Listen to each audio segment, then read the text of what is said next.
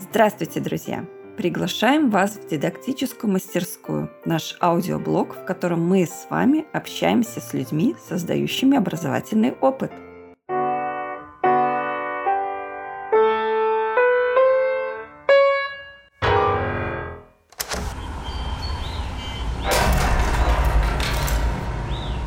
Дидактическая мастерская. Дорогие друзья, мы сегодня поговорим о том, что происходит за кулисами образовательного процесса. Что я имею в виду?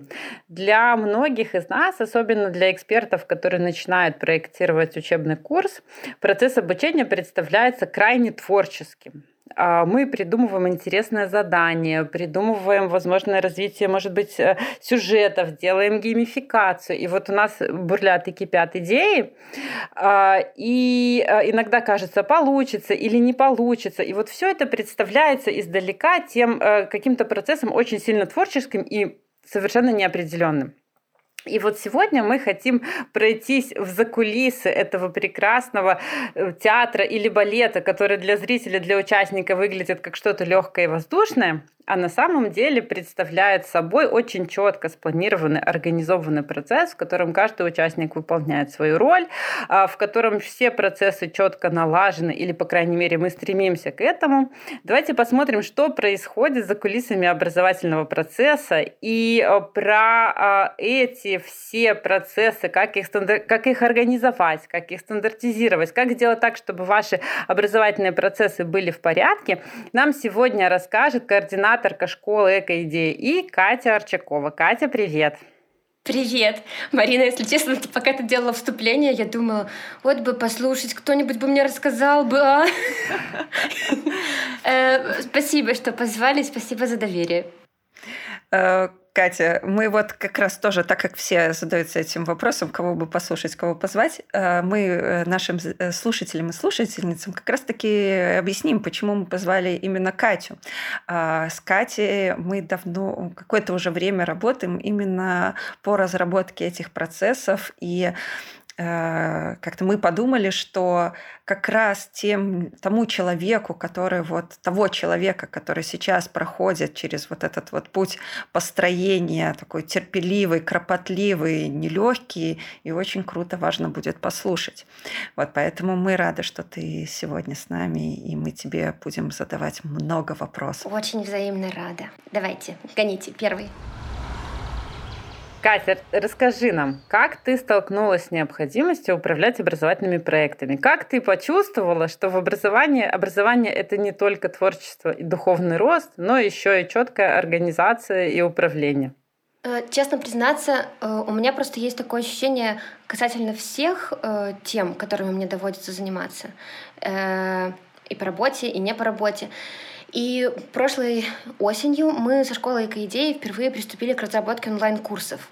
Мы никогда не сталкивались с таким раньше, и, честно признаться, у меня вообще не было представления о том, что такое онлайн-курс. И и такое себе откровение. Ну, в общем, я сама-то на онлайн-курсах до этого была полтора раза в жизни, поэтому э, мало представляла себе не только, как они должны э, создаваться, но и то, как они вообще вот прям по-хорошему должны выглядеть в итоге.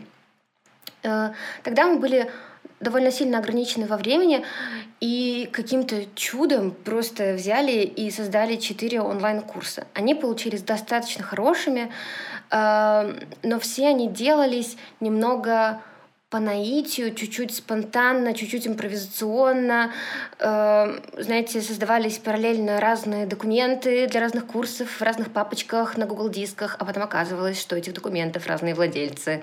В общем, э, и было много-много-много таких деталей, которые меня, как э, человека, которая э, не то чтобы любит, а нуждается в порядке, меня все вот эти детали и моменты очень сильно фрустрировали. И особенно меня фрустрировало то, что я понимала, что это ну, далеко не последние онлайн-курсы, которые мы будем делать, а только лишь первые из них.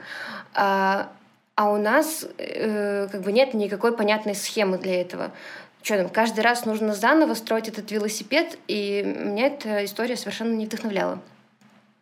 И повторюсь, потому что мне правда кажется это важным. Э, надо мной смеются в нормальном смысле коллеги и друзья, что я человек-табличка и всякое такое, что мне очень нужно все систематизировать.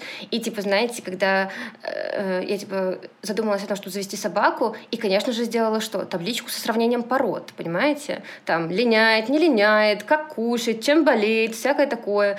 Вот, правда, потом решила взять собаку из приюта, но неважно. И в общем, мне очень нужно все систематизировать, особенно когда дело идет э, о работе целой команды, где э, ну, ситуация, когда, знаете, вся инфа хранится просто у одного человека в голове и на нем завязана, ну, становится совершенно недопустимой. И мы, когда у нас появилось время весной, мы стали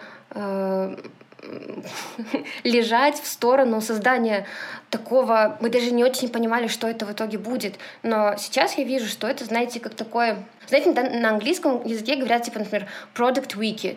Имеется в виду, что wiki как Wikipedia. Как Wikipedia. ну, в общем, такое место, типа, где собрана вся-вся-вся информация. Ну вот что-то такое мы хотели создать для разработки курсов. И э, мы приступили к описанию всех процессов, созданию шаблонов и, и так далее. Но, по-моему, я уже ответила на вопрос и пошла дальше, да? Все отлично. Я хотела вот э, как-то обратить внимание наших э, слушателей слушательниц э, как раз-таки на то, что Э, зачастую нам кажется, что такие процессы выстроенные, продуманные, а, это удел каких-то больших организаций, там, которые производят э, э, онлайн-продукты, онлайн-курсы, любое обучение. Но как раз твой пример показывает, что любая организация, которая, которая будет с какой-то периодичностью заниматься э, тем или иным делом, в нашем случае это производством обучающих каких-то программ, э, возникает в эти, в эти моменты необходимость как-то унифицировать эти процессы, чтобы не изобретать эти велосипеды, а эм, какую-то э, какое-то единообразие к документации, чтобы как-то оформить, чтобы э, э, результат получался ожидаемого качества, чтобы все участники и участницы процесса понимали, что нужно делать, в какой момент. И вопрос качества не был вопросом везения.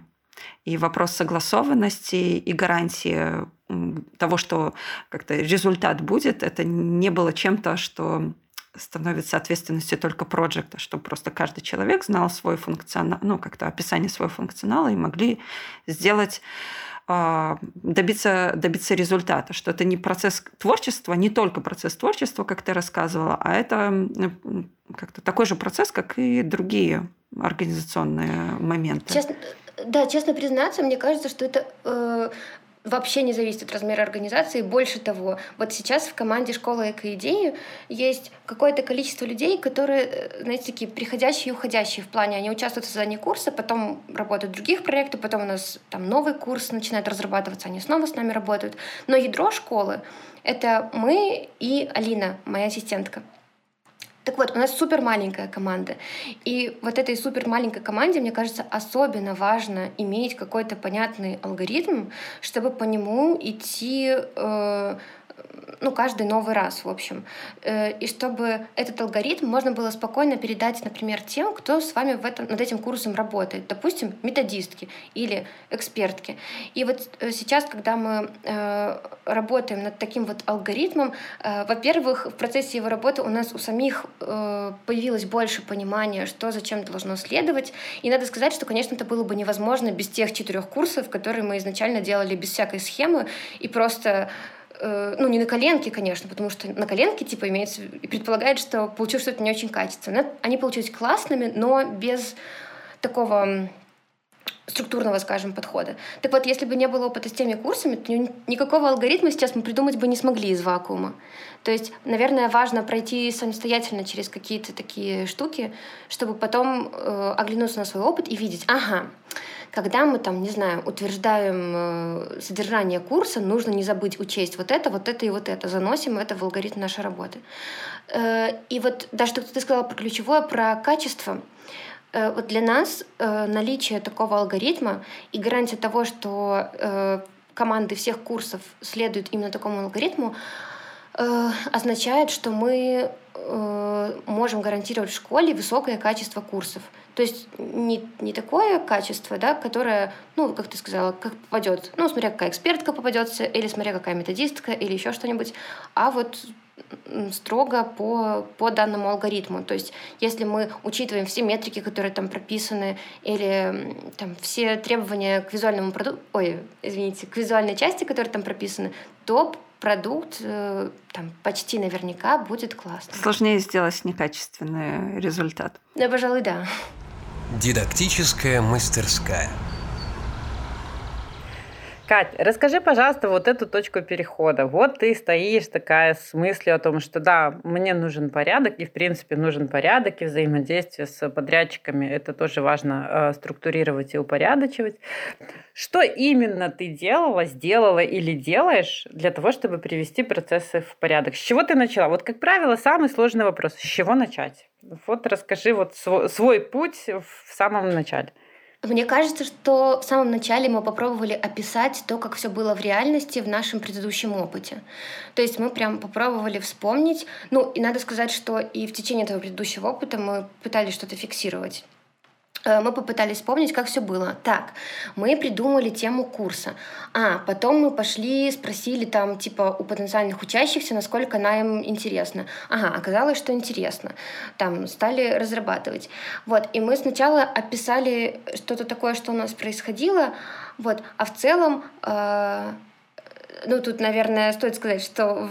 А, вы уже упомянули, да, что в этой работе мы, мы с вами консультируемся, советуемся и что-то делаем вместе. Э, вот, Даша и Марина мне представили значит, модель, модели разные, как могут разрабатываться продукты. Мы на них тоже немножко опирались. Как, например, казалось бы, очевидно, сначала ты анализируешь, потом разрабатываешь, потом там, что ты там потом делаешь? Э, внедряешь и анализируешь снова, и так по кругу. Но в целом, казалось бы, ну что за инновация, ну что непонятного, как сделать продукт? Сначала, знаете, introduction, основная часть, э, conclusion. Но в действительности э, мы это некоторыми слезами добивали этот э, алгоритм, потому что как-то пропускали его полностью через свой опыт, э, сопротивлялись, сокращали, снова сокращали, еще сопротивлялись и так далее. Но, э, извини, я немножко отошла от вопроса. Возвращаясь к нему, да, мы начали с того, что описали свой предыдущий опыт. Вот тут хочется сказать, что ну, в, каждой, э, в каждой там, компании, организации, э, команде будут эти процессы иметь свои особенности. Угу. именно как-то нужно всех их так как-то не всегда с болью, но через себя пропускать, э, через свое сопротивление, через свои задачи, потребности, смотреть, а как это будет у нас. Потому что, честно признаться, когда мы приступали к этой работе вот по систематизации, очень хотелось, чтобы был какой-то, знаете, а есть уже софт какой-нибудь? Или там, а есть уже какой-нибудь инструмент, вот, который разработали, там чисто вставил, знаете, свою тему, имена команды и погнали. Но оказалось, что такого нет. И вот сейчас, когда мы уже ближе к завершению э, работы над нашим алгоритмом, я понимаю, что э, ну вот поделить мы с кем-нибудь, ну, наверное, люди не увидят особой ценности в этом. То есть, ну, просто какой-то список, э, просто какие-то описания процессов. И, ну, и в этом нет ничего революционного, там ничего сверхъестественного нет. Там то, что просто актуально конкретно для нашей э, команды.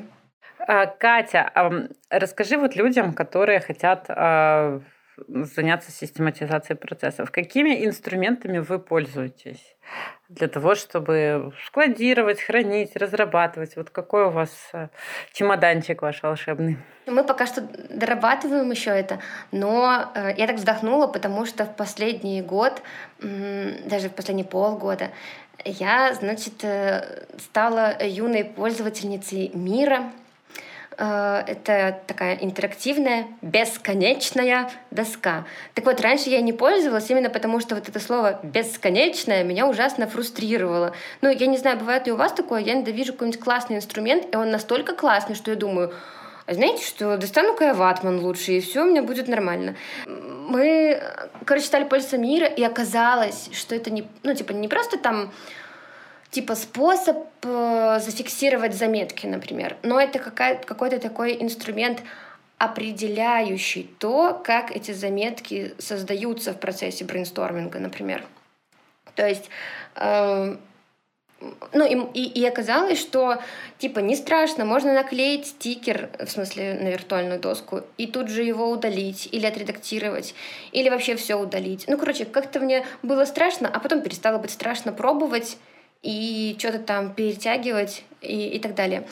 И вот для нас оказалось это супер удобно для того, чтобы складировать какие-то идеи с одной стороны, с другой стороны например, даже делать прототипы. Вот, допустим, сейчас мы, это немного другое, но тем не менее, сейчас мы там готовимся обновлять сайт, и вот мы прям на мир такие нарисовали прототип. Ну, в плане нарисовали, составили из квадратиков. Тут у нас шапка, значит, тут у нас описание. Сразу туда прилепили скриншотами референсы с каких-то сайтов, налепили стикеры с заметками, что именно в том или ином референсе понравилось. Короче, оказалось, что это очень классная штука.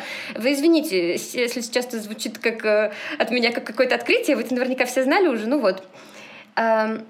И мы стали пользоваться мира для того, чтобы думать. Вот не для того, чтобы даже фиксировать, а для того, чтобы думать. Что-то там пробовать, размышлять вместе, сидеть и так далее. Также мы пользуемся э, Notion. В нем я тоже довольно э, юна, как пользовательница. Вот. И мне Notion нравится тем, что он очень красивый ну вот мне кажется, для меня Notion ответила на вопрос, вот где так вот, знаете, расписать, чтобы вот такое дерево слева было, и вот чтобы странички, и вот чтобы информация получается вот так вот разбита. И Сейчас у нас, допустим, это так и выглядит, там алгоритм, страница алгоритм, внутри страницы алгоритм, там страницы следующие, типа там Первое — анализ, второе — принятие решения, третье — еще что, еще что-то. И внутри каждой страницы уже описание дальнейших этапов. Эм, Еще мы пользуемся, естественно, Google табличками. Эм, ну, э, для меня вот именно в этом вопросе, в вопросе там, систематизации или чего-то такого, мне Google таблицы помогают создавать э, таймлайны. Их можно делать и в Мира, и в Notion тоже, но нам просто удобнее там с помощью диаграммы, типа диаграммы Ганта, э, делать таймлайны. Я правильно понимаю, что для создания э, идеи для совместной работы, для формирования прототипа используйте Мира. А, информация систематизируется в Notion, и для документов, которые там таймлайнов или там, где нужна систематизация таблицы, это а, Google таблицы или Excel таблицы, верно? Да, все верно. Забыла сказать. Еще у нас в Google таблицах размещаются разные шаблоны. Допустим, мы сделали шаблон для методистки, которая будет делать бриф, брифинг заказчика или заказчицы. Вот. И этот э, шаблон у нас вот, э, в Google таблице, и нужно типа сделать его копию себе, чтобы в нем работать над конкретным курсом.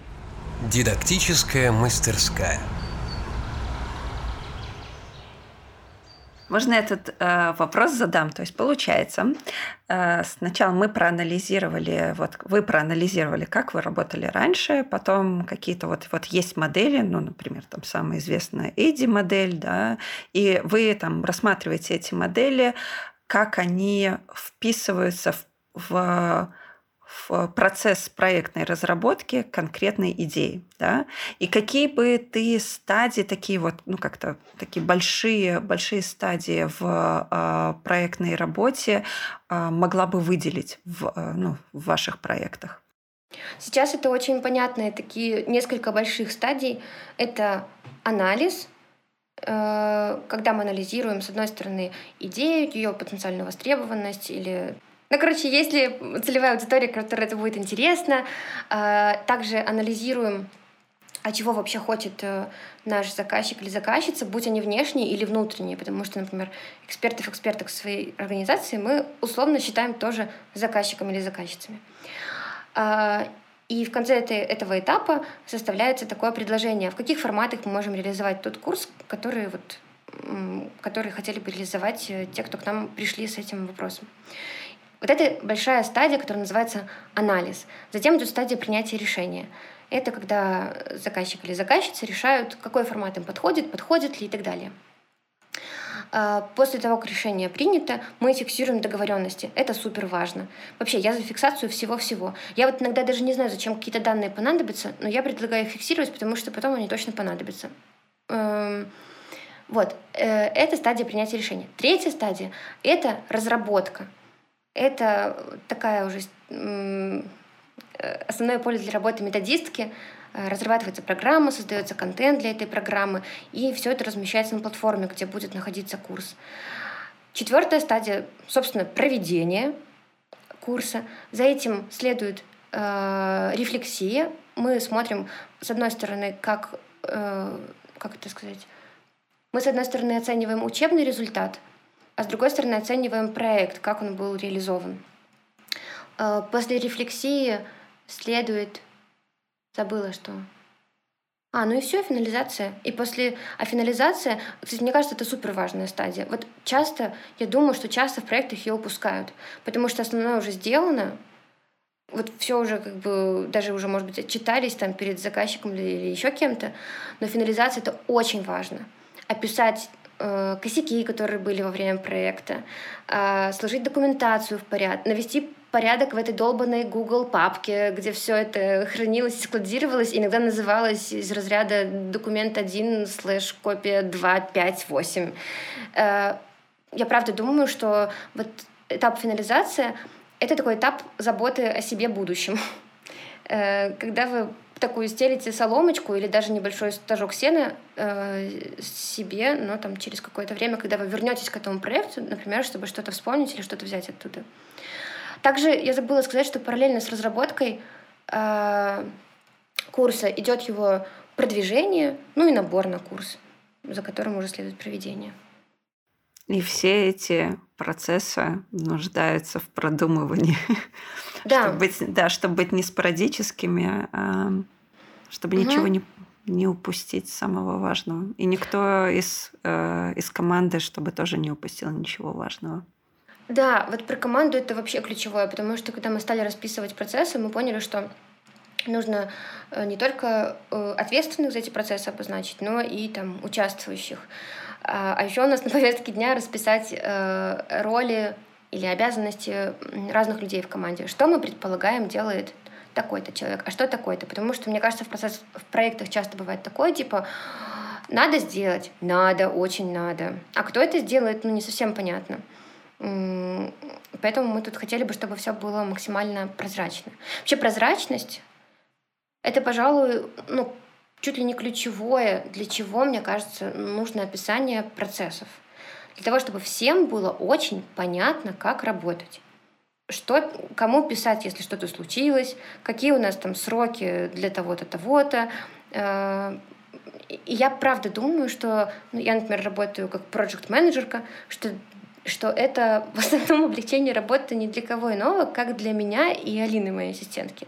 Когда мы снимаем с себя много головной боли по отвечанию на одинаковые вопросы, по отправлению одинаковых ссылочек, потому что их опять потеряли и так далее. Супер. Вот для меня мысль сегодняшнего дня — это как подстелить соломки себе будущему. Катя, я прям вот записываю за тобой. Это прекрасная мысль. Ты так хорошо вот эм, систематизировала, да, в одной, в одной фразе сказала, зачем мы это делаем. Это действительно так. Я очень рада. А у меня еще вот э, как-то приближаясь э, к завершению, мне хотелось бы тогда как-то произнести э, вот, как, вот какую часть. Эм, классно описали процессы, и как раз ты, когда вот говорила буквально несколько минут назад про то, что вот у вас задача прописать, кто за это все отвечает. То есть в процессе разработки этих алгоритмов стало больше, как я понимаю, больше понятно, что за все эти, за многие эти процессы отвечают вообще как конкретные люди. Они между собой должны четко понимать, а, где чья ответственность. И скажи, пожалуйста, какие, э, какие роли в команде, ну, мы будем брать какое-то такое усредненное, не то, что себе можно в любом проекте позволить, но то, что вот э, вы для себя выделили, какие роли э, у вас в команде в разработке проекта выделяются. Э, не обязательно, чтобы это были разные люди, но мы будем говорить про роли. Вот. Можешь как-то поделиться этим и, возможно, что-то из какие-то из этих ролей стали для тебя новыми, что они вообще существуют, и вот как ты как ты с этим тоже справлялась? Какие у тебя аха-эффекты были? О, я, я можно сразу начну с одного аха-эффекта, а потом расскажу про то, какие у нас есть роли. Вот, например, в процессе работы над курсами я, например, всегда думала, что курс создает человек, который или которая знает много по данной теме. И с него или с нее и спрос. А оказалось, что это делает э, методист или методистка или дизайнер или дизайнерка. Э, это с моей колокольни сейчас видится так, возможно, что-то поменяется в будущем. Но сейчас мне представляется, что так все понятно.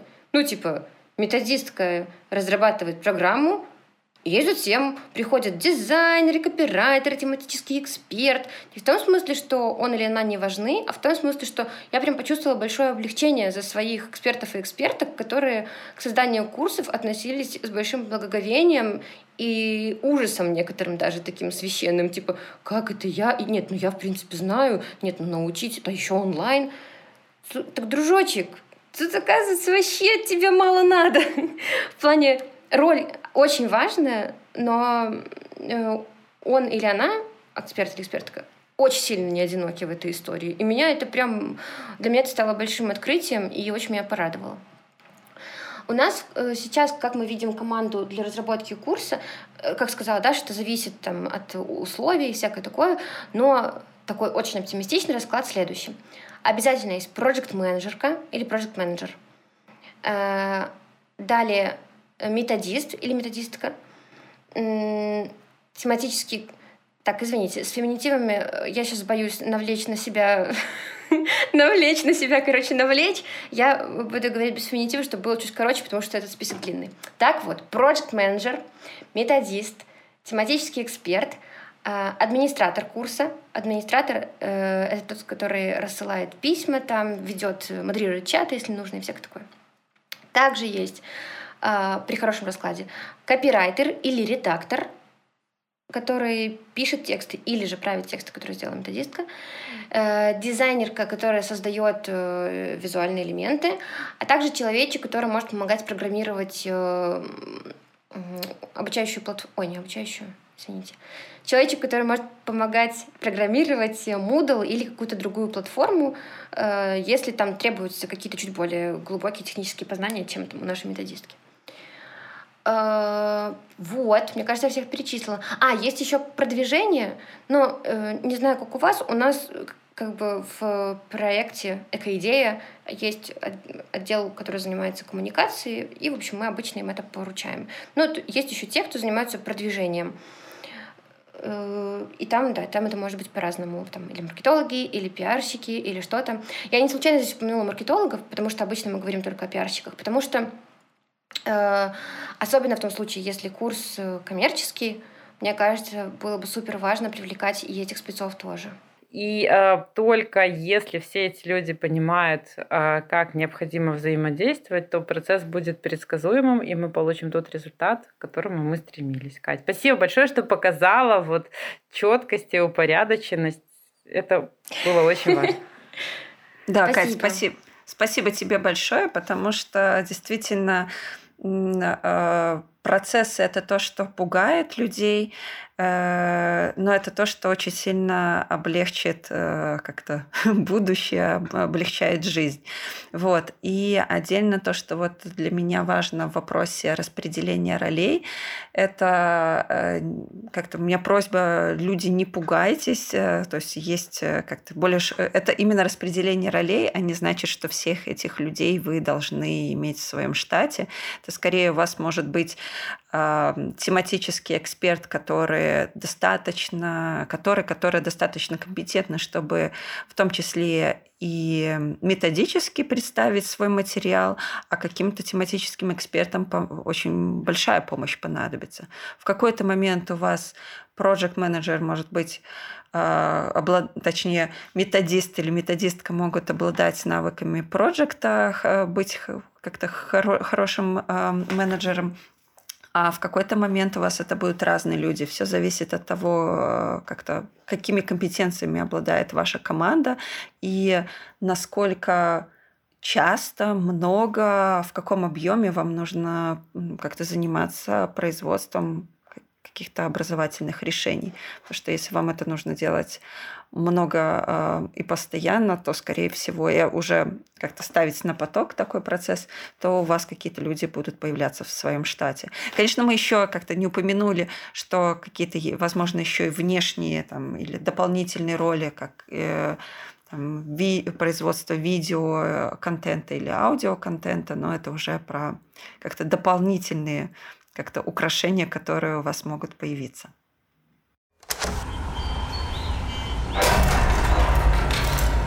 Советы, которые вы не просили. Я знаю, что, наверное, уже заканчивается время, в котором должно уложиться, но я хотела бы кое-что важное сказать.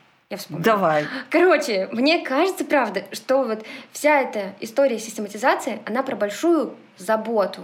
Во-первых, о человеке, который, который ее создает, а во-вторых, о людях, э, с которыми, в общем-то, вся эта работа происходит. И это типа так звучит немножко пафосно, когда мы говорим о работе. Это вот такая забота. Но в действительности это очень простая штука. Например, там, что, допустим, у нас в команде есть правило, что мы называем документ на, там, на Google диске так, чтобы по его названию сразу было понятно, что там происходит. Мы не, вот нельзя называть документ правки. Нельзя называть документ, э, не знаю, там, э, наброски или что-нибудь такое. Вот просто нельзя этого делать, запрещено.